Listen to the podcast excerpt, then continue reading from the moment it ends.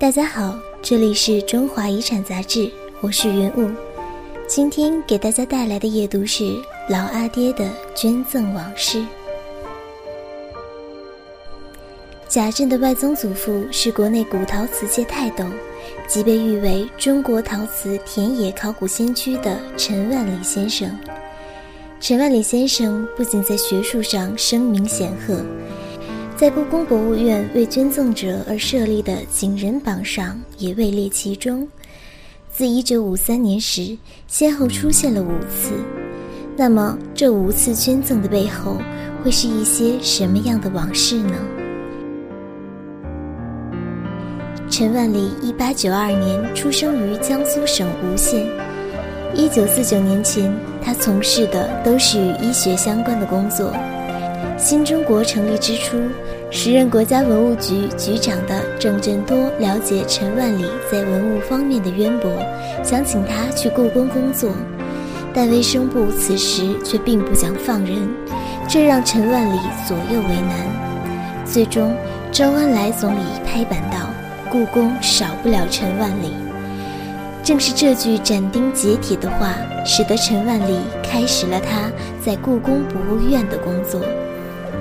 从1954年到1959年，陈万里累计捐赠了150余件文物，其中陶瓷器136件，以六朝至唐宋时期的浙江越窑和宋元时期的龙泉窑青瓷为主。陶瓷器中被定为一级品的有八件。二级甲四十九件，二级七十九件。谈起陈万里，贾政并没有用那个生硬而书面化的用语“外曾祖父”，而是用了“老阿爹”这么一个亲切的称呼。贾政提到一件唐月窑青釉花瓣碗，这件已被故宫定为一级品的月窑青釉花瓣碗，还被划入了另一种珍贵瓷器的范畴。秘色瓷，几百年来，秘色瓷都只是一个传说。一九八七年，陕西省扶风县法门寺塔基唐代咸通十五年地宫出土了几件越窑秘色瓷，才向世人展示了秘色瓷的模样。而陈万里在二十世纪五十年代捐赠的即是秘色瓷花瓣碗，足见其珍贵。遗憾的是。陈万里从未就当年向故宫博物院捐赠文物一事留下只言片语，贾政只能从搜集到的资料里来揣测当年老阿爹捐赠的心情。他觉得这可能与当时的社会氛围和陈万里身边同事好友的影响不无关系。贾政曾阅读过老阿爹1928年5月的一篇日记，其中这样写道。故出土器物虽丰富，国人茫然视之，竟不以为宝也。因此发愤，愿与视察余暇，从事勘察。勘察之后，事迹大概，以唤起国人之注意。自问故简陋，亦不暇记忆。正是这种情怀，促使他在当时交通条件十分恶劣的情况下。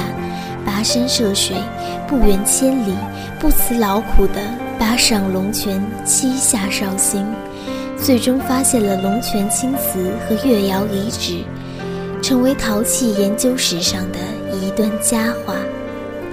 贾政讲了这么一件事情：一九二五年，陈万里奉命陪同美国学者华尔纳去敦煌考察。发现华尔纳心怀叵测，携带大量胶布，意欲盗窃敦煌精美的壁画。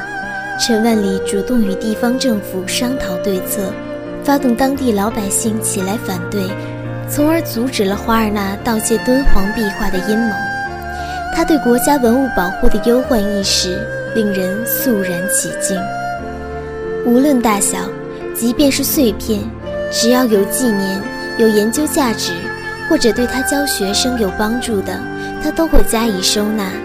应该说，他收藏理念的核心就是要对学术研究有助力。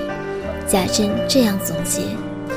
陈万里这一收藏理念也影响了故宫后来的收藏。因为经济能力受限和收藏理念的与众不同，陈万里的私人收藏规模不大。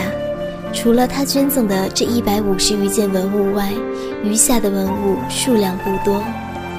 文革时期，陈万里是第一批被抄家的对象，其夫人被批斗致死，他本人也遭受迫害。一九六九年，陈万里未能熬过文革，含冤而死。粉碎四人帮后，陈万里虽得以平反昭雪。但被退还的仅有书籍和手稿等，他余下的文物全部没了踪影。贾政提到一个事例：过去人们对龙泉青瓷盘为何时常出现一种特别的鲤鱼纹感到很疑惑。后来经过陈万里多次实地造访考察，才发现这一纹饰其实就是龙泉本地产的一种鱼。没有躬身立行，就不可能有这样的学术发现。一九二八年起，陈万里就开始了对龙泉越窑青瓷的追寻，并在龙泉大窑村完成了中国第一部田野考察报告《瓷器与浙江》，引起了世界的关注，也奠定了他的学术地位。此后，陈万里多次来浙江寻找秘色瓷。当大多数对考古感兴趣的国人还停留在纸上谈兵时，三十岁的陈万里就已经迈出了中国田野考古的第一步。如今，当年陈万里的捐赠，以及陈万里等老专家从偏远的窑址背回来的原始样本，在现代科技的帮助下，将有可能解决中国陶器史上一些悬而未决的问题。文章出自《中华遗产》杂志，二零一一年第四期，撰文张娟，整稿阿童。